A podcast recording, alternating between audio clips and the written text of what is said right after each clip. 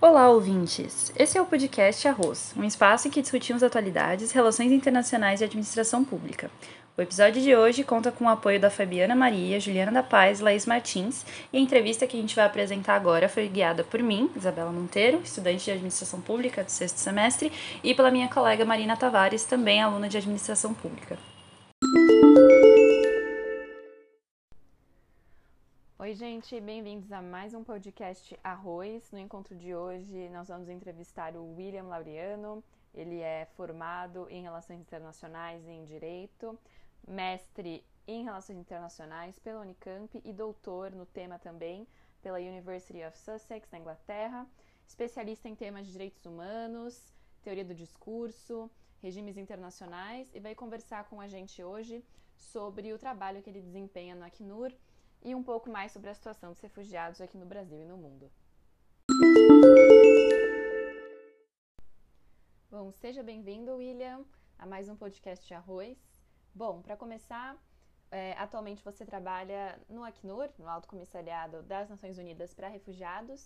Queria que você começasse contando para a gente um pouquinho sobre o seu cargo, o seu trabalho, enfim, qual a sua função lá dentro. É, eu estou como... O cargo que a gente chama é, é assistente sênior de elegibilidade, né, que aí seria é um cargo específico assim, de uma relação com o CONARE, né? Elegibilidade é, um, é uma parte do processo de refúgio, né, trata assim de, de desse processo, né, da parte em que se escolhe, né, se, se indica mais ou menos se a pessoa ela é eleita, se ela pode ser eleita, digamos assim, ao status de refugiado ou não, né? É, então, tem todo um procedimento que é feito hoje pelo CONARE, que é o Comitê Nacional de Refugiados, e que, que aí é quem faz, de fato, a elegibilidade, né? O Acnur do Brasil, ele não faz esse processo, né? Quem faz é o, é o CONARE. Mas a gente mantém esse cargo, né? E aí eu trabalho mais né, nisso, com esse apoio ao CONARE. Então, o Acnur hoje tem, né, no processo, digamos assim, nessa parte processual, tem essa pessoas que estão ali dentro, junto com o governo, é, apoiando para que seja o mais justo possível, para que eles tenham as melhores informações possíveis, para que as práticas do dia a dia também sejam as mais adequadas. Eu queria te perguntar, é, algum evento marcante assim, na sua trajetória, desde que você iniciou na, na Acnur? Ah, isso aí tem um e, monte. Assim, viu? No documentário ontem, parece que é uma, uma vida muito bem, assim, agitada, digamos assim. É, assim, tem, tem de tudo, né? Eu trabalhei, antes do Otaquino, eu trabalhei alguns anos na Caritas, né? Que faz, presta o serviço de atendimento direto. Aí o atendimento direto, ele é muito interessante, assim, ele é um outro mundo, assim, te abre os olhos para perceber as dificuldades que o pessoal passa, né? Assim, como, como você tem em alguns momentos, em alguns lugares, assim, dificuldades são intransponíveis, a não ser, de fato, ter que se deslocar. É, então, assim, é, é claro, né, que, você, que vocês viram, né, o documentário é um outro tipo de trabalho, né? Um trabalho mais... que a gente chama mais de campo, né? Embora São Paulo seja considerado campo. É, provavelmente em Boa Vista tá assim, né? Então, se você estivesse conversando com alguém lá na fronteira mesmo, estivesse em Pacaraima, estivesse em Boa Vista, aí, de fato, é um trabalho talvez mais próximo do que vocês estavam, estavam vendo, né? É, São Paulo é diferente, assim, o escritório é escritório de campo, mas é uma estrutura diferente. Então, nós somos nove pessoas, né? É, e temos algumas parcerias que são feitas aqui na cidade, então temos parcerias com a Caritas de São Paulo, com a Missão Paz, é, com a I K M E, com a Compassiva, com uma série de organizações aqui na, na cidade que trabalham é, com atendimento direto, né? E a gente acaba ficando nessa retaguarda, é, ou com relação mais com o governo, ou com a prefeitura, ou com o Estado, né? É, a depender da necessidade. E aí acaba, né, então, essas pessoas, são, essas organizações acabam fazendo boa parte do trabalho que aqui em Boa Vista ou aqui no acaba fazendo, que é esse trabalho mais é, humanitário mesmo de campo, de verificação de primeira necessidade, de entrega de cestas básicas, entrega de é, alimento, de abrigamento é, e tudo mais. Né? Desde o registro, aí vai de tudo, né? Desde, se a gente pegar assim do início, né? Então a pessoa chega, ela é registrada. Né? Nesse registro você tem essa verificação, se a pessoa é idosa, se ela não é idosa, se ela tem deficiência, ela não tem, se ela tem alguma doença crônica ou não, se ela é uma criança desacompanhada, se ela é vítima de violência doméstica, vítima de violência sexual, alguma coisa do gênero. Uhum. Então, tudo, todas essas vulnerabilidades, digamos assim, a gente verifica em algum momento, né? E aí vai depender muito, assim, do local onde você está, né? É, aqui no Brasil, então, né, voltando lá para a realidade lá de Boa Vista, né? Você tem o Petrigue. Então, o Petrigue é uma estrutura que o Acnur está, e outras agências da ONU estão, mas também está a Polícia Federal. Então, nesse momento, né, de registro que a gente comenta, você já vai ter algumas pessoas, algumas outras é, atividades ali, né? Desde, então, o Ministério da Saúde está ali, é, então faz a vacinação daqueles que não foram vacinados. É, a, tendo a Polícia Federal, solicitação de refúgio é feita no local, né? É, então, a, a estrutura, assim, de organização da fronteira, que é o que o, a Operação Acolhida acaba chamando lá, ela é muito bem estruturada e tem essa face de relação junto com as organizações internacionais. Em outros lugares do mundo, você só tem o campo do refúgio, né? Aí toda essa parte é feita, até o reconhecimento da pessoa, se ela vai ser refugiada ou não, é feito pelo Acnur, mas aí é uma estrutura à parte, né, digamos assim. É, e aí depende muito, então vai depender muito da operação, né? É, tem lugares em que é só a reassentamento, né? Então, o reassentamento é essa possibilidade da pessoa que solicita refúgio num país, ela ser levada, né, como refugiada para um terceiro país mais seguro, ou porque ela simplesmente passou a fronteira, ainda está numa situação muito vulnerável. Então, cada lugar tem essa, essa sua peculiaridade, né, assim, uhum. do trabalho, né? Meio assim, parte engraçada, tal parte, né, assim, mais ou menos. Foi uma vez que eu acabei dando meu celular com um sírio, estava atendendo a pessoa, tal. Ele já estava no Brasil há muito tempo e teve umas questões interculturais muito interessantes, né? Porque ele tava alugando, ele tinha uma casa alugada, só que ele estava com dificuldades de pagamento, né? E e aí nesse processo, assim, ele foi nos procurar e a gente começou a ajudar para conversar com um locatário, né, ver com o imobiliário se podia, né, segurar um pouco esse pagamento do aluguel, não despejar a pessoa de uma hora para outra e tal. E eu acabei dando meu celular, falei, velho, olha, você tá aqui quase para ser despejado e tal, se tiver algum problema, você me avisa, né?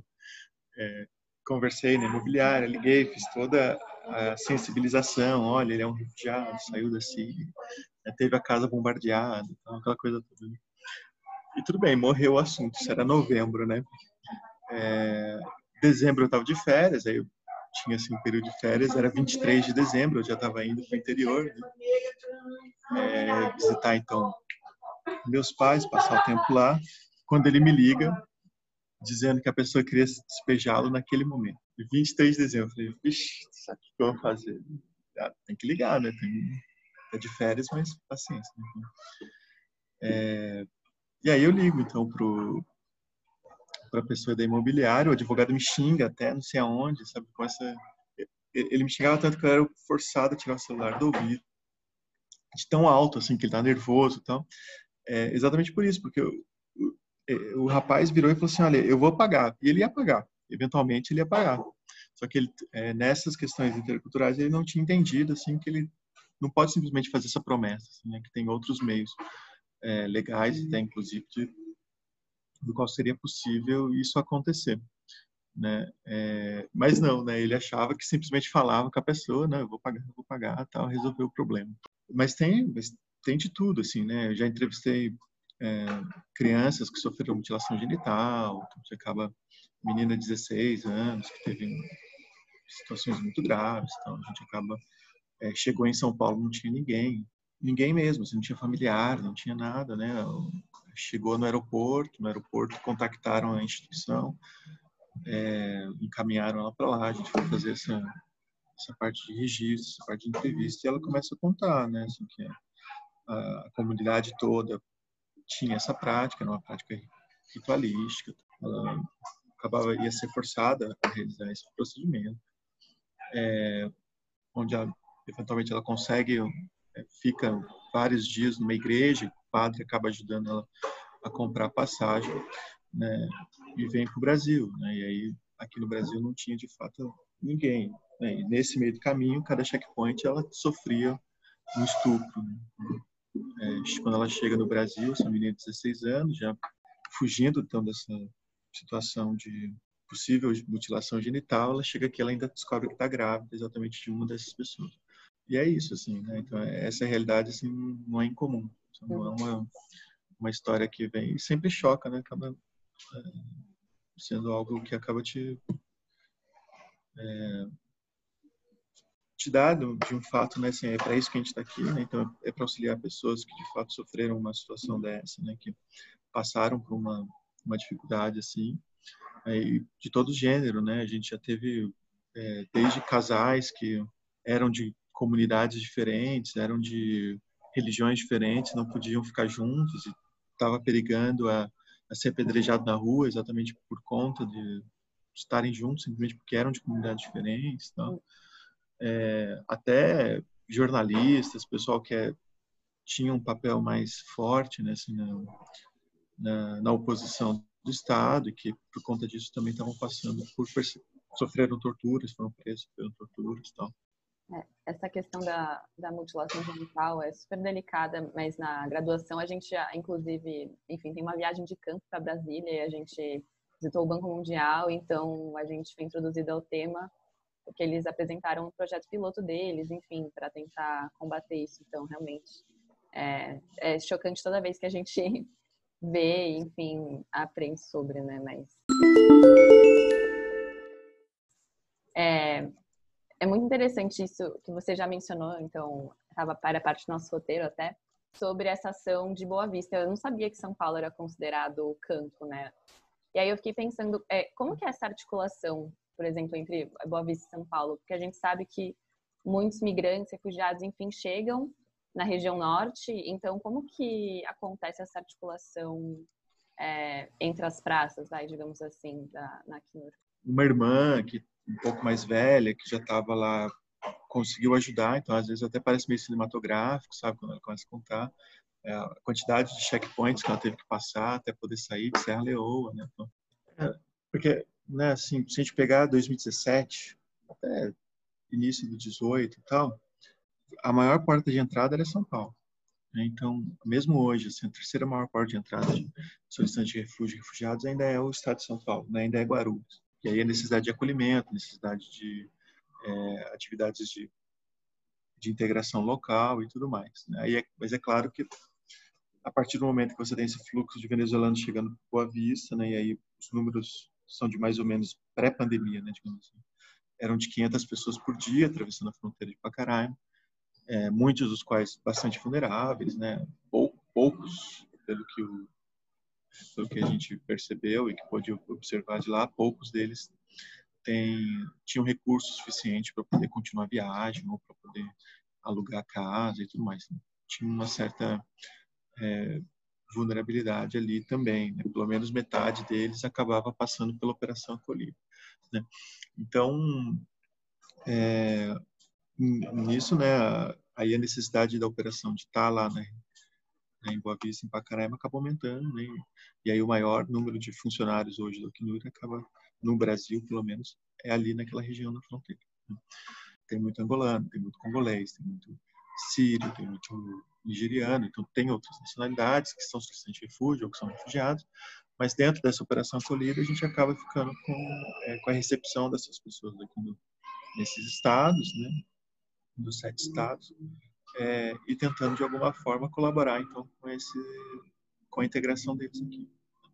E aí vai depender, aí as estratégias de interiorização são as mais distintas possíveis, né, desde é, sensibilização dos, dos empregadores, tentativa de É, criação de projetos que colocam em contato, né, a pessoa que quer empregar e os refugiados, né? Então, a, a Missão Paz, por exemplo, né, aqui em São Paulo, mas a Missão Paz tem um trabalho é, já de anos, desde, desde a primeira chegada de haitianos, né, acabaram criando uma metodologia própria de, de integração, de, de empregabilidade, é, e aí, de uns anos para cá, então, acaba...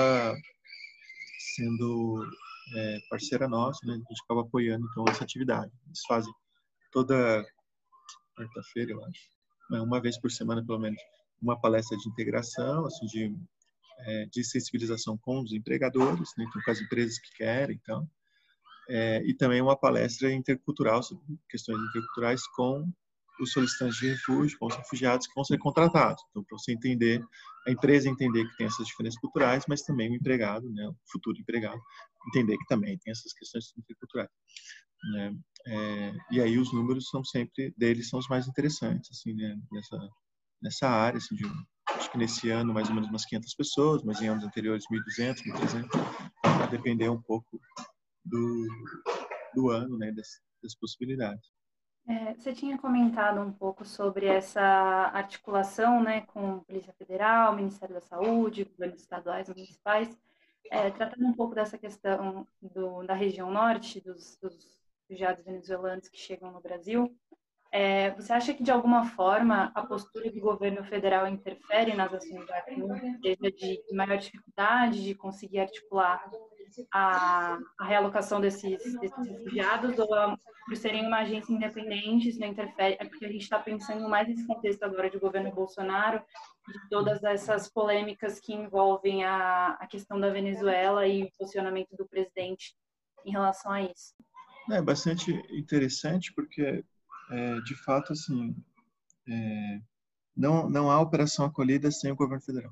Toda, todo acolhimento, né, de, de venezuelanos que chegaram na, na fronteira norte e tal, toda a estrutura, a parte logística que é feita pelo Exército, né, o, o financiamento que foi, foi realizado ali naquela região, seria bastante difícil, assim, se não tivesse a presença, né, assim, importante do, do governo federal, do, do Ministério da Cidadania, né, o subcomitê federal. Então tem umas diversas estruturas do governo que foram criadas exatamente para estarem ali naquela região, né, que foram aí já criadas no governo Temer, né, e depois continuadas pelo governo Bolsonaro, é, sem as quais simplesmente não existia. Então não seria possível. Ou mesmo inicialmente, né, o projeto de interiorização, ele é, é cem por cento financiado pelo governo federal, pelo Exército, né.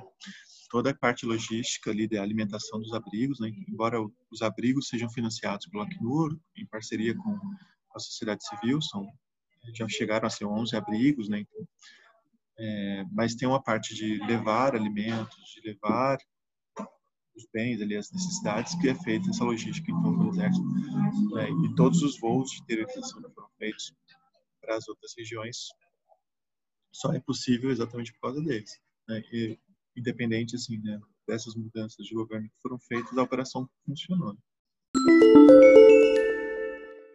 É, você estava comentando anteriormente sobre aquele caso específico daquela menina de Serra Leoa, da adolescente que chegou é, sem ninguém aqui no Brasil. É, queria saber como que funciona é, essa articulação de crianças é, que chegam sozinhas aqui, ou se elas ou se elas tinham pais, né, durante o, o percurso e acabaram se perdendo de seus pais, ou os pais acabaram falecendo. Como que funciona? Como que essa criança fica? Se ela é acolhida, se ela entra no sistema é, de adoção brasileiro, por exemplo, ou se existe uma rede específica da própria Acnur, como que isso funciona? A questão de criança desacompanhada é um tema bastante complicado, né? Se os dados hoje de refúgio no mundo são de setenta e nove vírgula cinco milhões de refugiados, né, de solicitantes de refúgio, então, então pelo mundo todo, é, mais de quarenta por cento são crianças. Então, assim, é, o tema é bastante complicado, né, até de alguma forma, para tentar manter, manter esse melhor interesse deles, né. É, em São Paulo, é bastante, muito bom, é isso, né, como eu, São Paulo sempre foi a porta de entrada, então teve uma Uma, uma rede, tem uma rede melhor, né? Então, o que você é, pensar assim, em termos de São Paulo, você vai, assim, em termos de Brasil, né? São Paulo vai ter as estruturas mais avançadas e tal, é, e, e, exatamente nesse acolhimento de crianças também. Então, a, a legislação hoje brasileira migratória, né? Ela permite que crianças desacompanhadas entrem no país com o que a gente chama de é, admissão excepcional, né? Então, mesmo que ela não tenha visto, mesmo que ela não não tem a documentação adequada, ela, a Polícia Federal, ela tem a capacidade de dar essa excepcionalidade para elas, né? É, e aqui, no caso, então, existe uma rede pública, né, assim, entre o município de Guarulhos e o município de São Paulo, que faz esse acolhimento, né? E aí a gente tem, a, o, o Acnur está presente, né? Esteve presente nessa construção dessa rede, especialmente em Guarulhos, né? é, e acompanha então todo o tratamento que é feito é, em São Paulo. Né, se vocês procurarem, tem um, é, especialmente aqui o doutor Paulo Fadigas, que é o juiz da Vara da Infância da Penha, que ele cria então, né, num determinado momento, o Sancash, que é o setor anexo. O setor anexo tem um nome, né, o Sancash é uma sigla, mas que trata disso. Né? Então, o setor anexo ao Palácio da Penha, que cuida especificamente de crianças é, solicitantes de refúgio e refugiados. Né? É, e aí a estrutura toda, né, desde assistente social, psicólogo, todos eles meio que especializados no tema e entendendo essas particularidades. É, a criança tem os mesmos direitos, então ela vai, ela cumpre com os mesmos deveres do ECA, né? Então tudo aquilo que tem de proteção de criança no Brasil permanece, né? Independente da nacionalidade, né? E ela vai entrar no sistema normal, vai ser abrigada em abrigo público, né? No SAICAS, né? Em São Paulo, o SAICAS, é, vai ficar no SAICAS. Eu não sei sobre adoção, já é uma coisa mais complicada, então normalmente isso não acontece, mas ela fica, né, com o apoio do do sistema de justiça, e ela vai estudar, ela vai fazer curso técnico até os dezoito anos, né? Aí termina as obrigações do ECA, mas ela vai, de alguma forma, continuar nesse o sistema, e ela vai entrar. A gente faz reuniões, são audiências concentradas, né? Então o ECA exige uma, essas audiências concentradas é, semestrais, é, e aí fazemos essas audiências juntos na, na Vara da Penha, é, aí com presença de todo mundo, né? Presença de alguns parceiros da CNUR, a gente está lá junto, sempre nessa perspectiva de entender como é que está a situação dela. Mas aí essas audiências, então, como o, o Sancash, ele concentra essa competência do atendimento de crianças refugiadas e solicitantes de refúgio, a gente faz um dia só com elas que estão abrigadas. Já foram mais no passado, hoje são menos, então com o fechamento das fronteiras por conta da pandemia, é, tinha uma criança que estava abrigada só nessa, nesse ano, mas já chegou a ter mais. Tem, o Conanda, né, que é o comitê que trata de crianças, fez uma parceria junto com o CONARE, que é o Comitê para Refugiados, um tempo atrás, tem uma resolução, né, que é a resolução CONARE-CONANDA, É, sobre a solicitação de refúgio de crianças desacompanhadas. Então, a criança está desacompanhada, ela precisa solicitar refúgio. A Defensoria Pública da União, que está envolvida nessa resolução conjunta, se responsabiliza, né, pela, pela realização, pela solicitação de refúgio dessa criança. Então, tem algumas estruturas. Na, há uma situação, né, que a D P U tem atuado bastante, né, em Pacaraima e Boa Vista, exatamente com crianças desacompanhadas também que chegam na fronteira, né? E aí elas têm tentado, né? Aí a, a Cruz Vermelha tem um projeto de restabelecimento de laços familiares, então eles acabam tentando encontrar os pais, né, dessas crianças. Quando não, também aí é feita essa solicitação e as crianças ficam de alguma forma protegidas e entram no sistema de lá. Mas enfim, então tem essa estrutura, ela é bastante interessante. É, tem outras questões. Então, por exemplo, o... quando a gente estava preparando o roteiro, a gente entrou numa, numa discussão é, para tentar entender. Uma criança que nasce num campo de, de refugiados, ela, ela assume a nacionalidade é, do país de origem dos pais, por exemplo, ou do campo em que ela está? Boa pergunta. Boa pergunta essa. Assim, tem... A gente fala que tem uma situação atual, né, de prolongamento da situação de refúgio, né? Então, o refúgio ele é sempre visto, né, como um status transitório, né? Então, se espera que de alguma forma é, o refugiado ele tenha uma uma solução, tipo assim, né? Ou a situação melhore, ou ele se integre localmente, né? No Brasil e em muitos lugares tem a possibilidade de naturalização, tal. Então, se espera que de alguma forma isso aconteça, né? E tem, por outro lado, né, digamos assim, uma campanha muito grande pela extinção da patredia, né, que já é um, um outro conceito, né, que acaba gerando também, muitas vezes, situações de deslocamento e tudo mais. É, porque depende das, do país, né, depende das leis, né, da nacionalidade do local. Nasceu no Brasil, é brasileiro, não tem muito problema, mas em alguns lugares é, vai depender muito da nacionalidade dos pais e tudo. Então, depende da, vai depender das regras do país. Aí, aí a apatridia ela vai acontecer muitas vezes nisso. Né? Se você tem um país, por exemplo, em que a regra de nacionalidade é do ius soli, né? e, a, e a criança nasce num país é, cuja regra é ius sanguinis, ela provavelmente não vai ter nacionalidade nenhuma. Né? Ela não nasceu naquele, no país dos, de nacionalidade dos pais. Em compensação, no país onde ele nasceu tem que ser a dos pais. Então, ele não vai ser reconhecido por lugar nenhum. Tem uma, uh, um livro, que eu, eu, acabei, eu nem li ainda porque está sendo lançado agora, mas ele conta a história, foi escrito pela moça, pela Marra. Né? Um, e a Marra, ela, foi uma, ela é uma, uma pessoa que teve essa questão de apatridia, então ela foi apátrida e tal. E na mudança da lei brasileira de migrações, então teve um, né, um procedimento simplificado para apátridas serem reconhecidos como receberem a nacionalidade brasileira, né? E ela foi uma das primeiras, então, nesse procedimento diferenciado a receber, né, o passaporte, a documentação brasileira.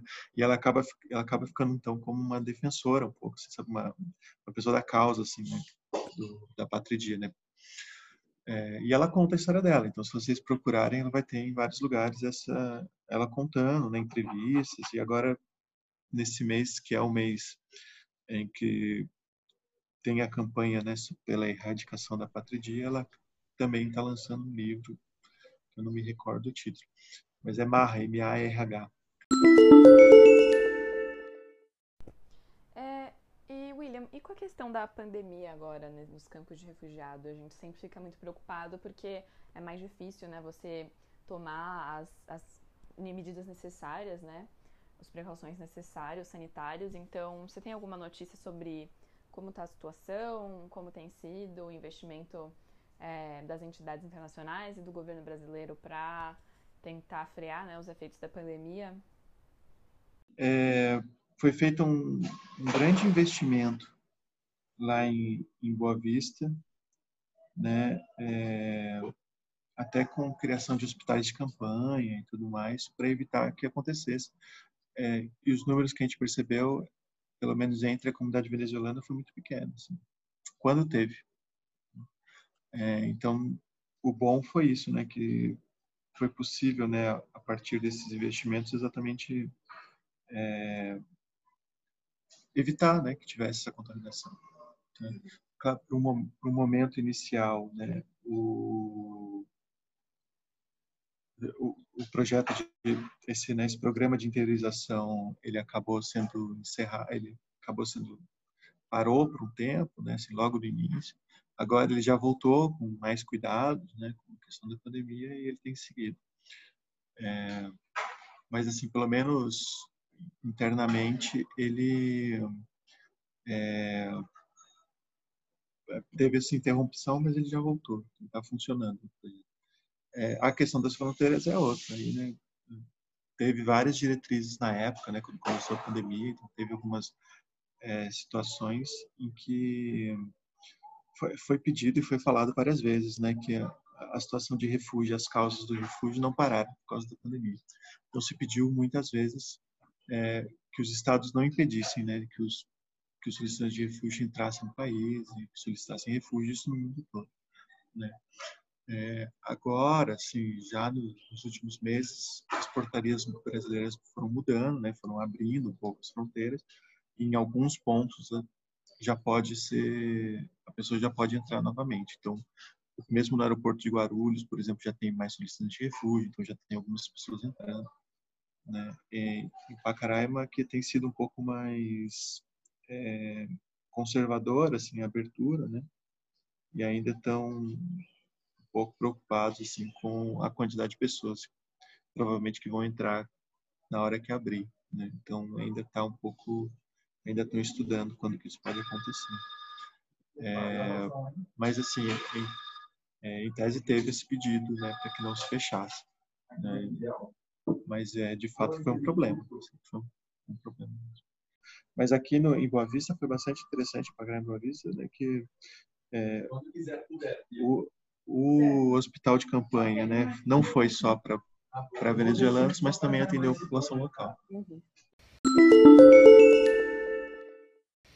Bom, é, ainda no tema de refugiados, é, eu queria fazer uma pergunta sobre a repatriação de refugiados. Então, no documentário Sérgio, a gente observa um processo de repatriação em massa de vários refugiados do Camboja que puderam voltar para casa depois da resolução ou do apaziguamento do conflito. E aí eu queria saber se existe algum dado sobre qual é esse número, né, de refugiados que conseguem retornar para casa, se isso é frequente, e qual é a, o papel das, das entidades internacionais, qual o papel da Acnur, qual o papel da ONU, enfim, é nesse processo de condução de uma repatriação em, em larga medida. Que imagina, né, que entende que a situação de perseguição no país de origem mudou, resolve então aproxima da Acnur, fala, olha, minha perseguição, eu era opositor político, o presidente, o regime mudou, eu quero voltar, então o Acnur vai verificar, né, vai ver se tem alguma operação no país de origem da pessoa, vai de alguma forma perguntar, né, questionar como é que está a situação nesse país, vai dizer, olha, está melhor, então volta para o refugiado, fala, conversa com ele, verifica se é isso mesmo, pega essa pessoa, leva até lá, a pessoa vai ficar uma semana no país, vai voltar para o país de refúgio, vai refletir se é isso mesmo que ele quer, aí vai voltar, vai virar para o Acnur e vai falar, não, eu quero de fato ser repatriado, né? Então, nessa segunda vez, aí o Acnur vai fazer essa repatriação, vai apoiá-lo no início, e depois, uma vez repatriado, é, ele deixa, então, perde um refúgio, e aí encontrou sua solução duradoura. Eu não, eu não tenho dados que eu possa te dar é, de cabeça, mas o, o Acnur tem um site de estatística, de dados de estatística, em que você pode ver essa variação do número de refugiados, o reassentamento, né? Então, eventualmente a pessoa se encontra num país de refúgio, ela já é refugiada, mas ela não está segura ali naquele país de refúgio, então ela precisa ser levada para um terceiro país. Isso aconteceu no Brasil muito com colombianos que eram refugiados, estavam no, na Bolívia, por exemplo, começaram a sofrer xenofobia e perseguição na Bolívia por serem refugiados. Então eles foram, é, passaram por esse processo de reassentamento e foram trazidos para o Brasil.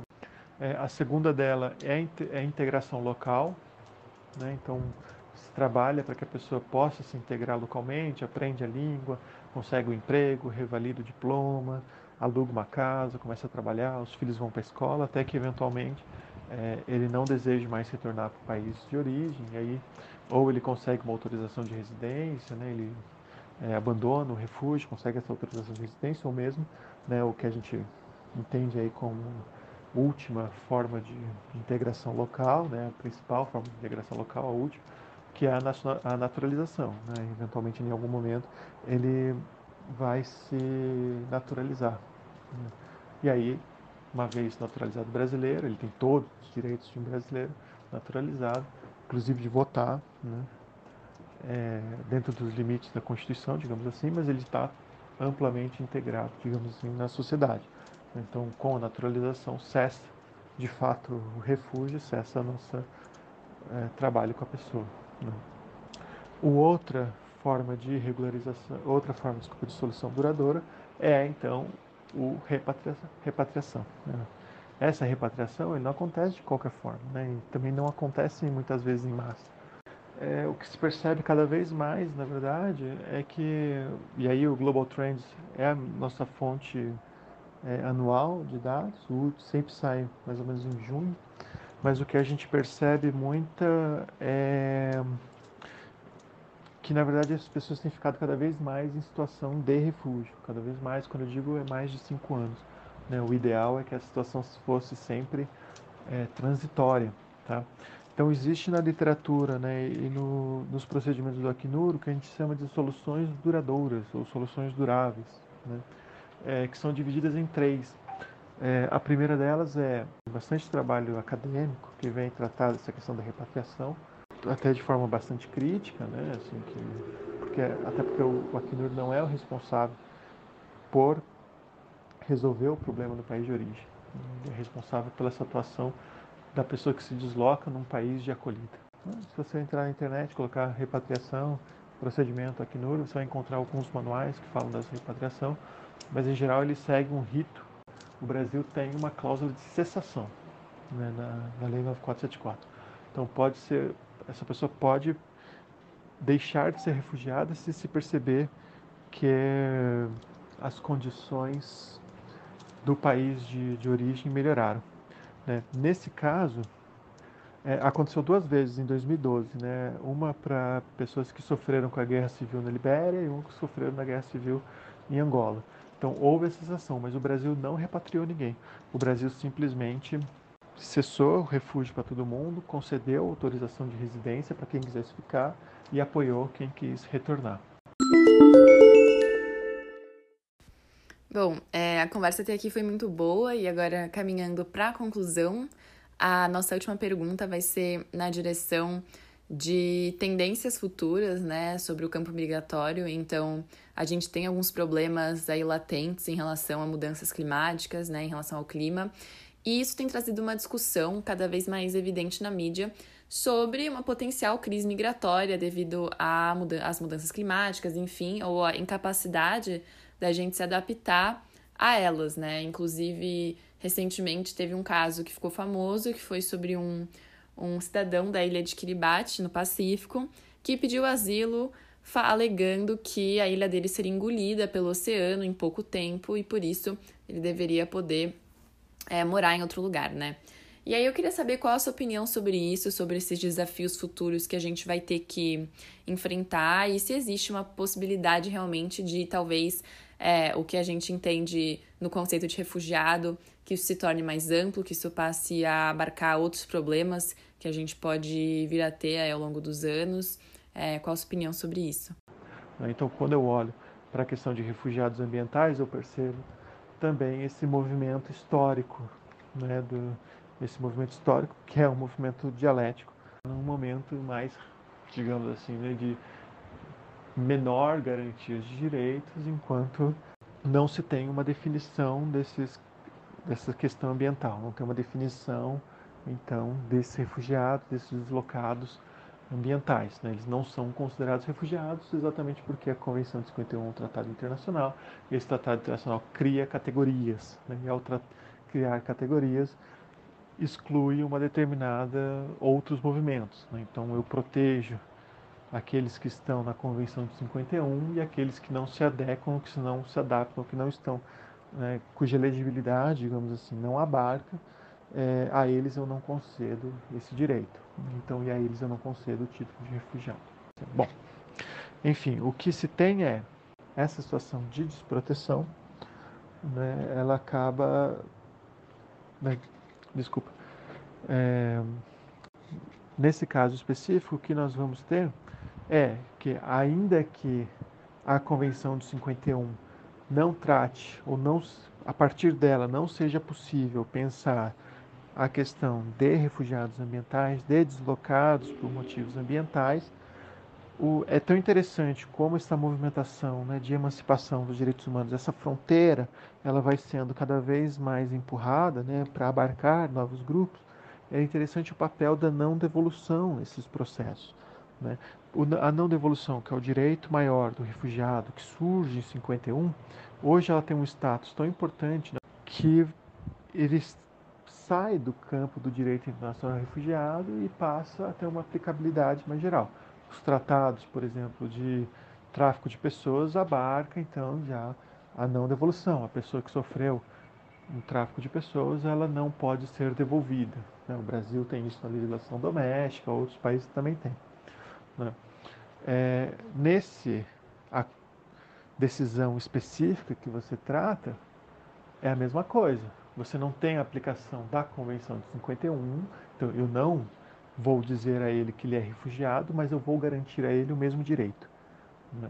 Porque a, a questão principal é a proteção, né? O status de refúgio, ele é importante porque ele é o único tratado internacional que tem esse processo de proteção, que tem esse termo da proteção, né, num contexto de deslocamento. Ele é o único. Então, a, a minha necessidade de chamar essas pessoas de refugiados ambientais, que é um termo que não existe, mas a minha necessidade de chamá-los dessa forma é porque, no fundo, no fundo, o que eu quero é garantir essa proteção, é garantir a não devolução. E aí o Comitê, né, de Direitos Humanos da ONU vem e fala, em casos de é, deslocamentos ambientais causados por desastres ou por questões ambientais, eu não posso devolver a pessoa. Então eu aplico a não devolução, o tal do não refoulement, inclusive nesses casos, ainda que eu não os considere como refugiados, né? Então, ainda que eu não possa aplicar a Convenção de cinquenta e um, ainda que eu não tenha momento político importante ou adequado para alterar, para ampliar a, as categorias e os motivos de perseguição, eu aplico por outras formas, eu utilizo outras normativas, eu utilizo todo o sistema de direitos humanos para chegar a essa proteção que é importante, para garantir, então, que mais pessoas possam se proteger e tenham sua vida garantida. Caminhando agora um pouco para o final do nosso podcast, é, a gente pode perceber que diante desse cenário que a gente discutiu durante todo o episódio, fica evidente que a questão migratória é um tema latente, com uma perspectiva de agravamento quase que certa. E, nesse sentido, as organizações ativas como a Acnur e pessoas engajadas como o Laureano, nosso entrevistado, são essenciais para garantir a proteção dos direitos humanitários hoje e no futuro. Então é isso, pessoal. Muito obrigada por nos ouvir e até a próxima.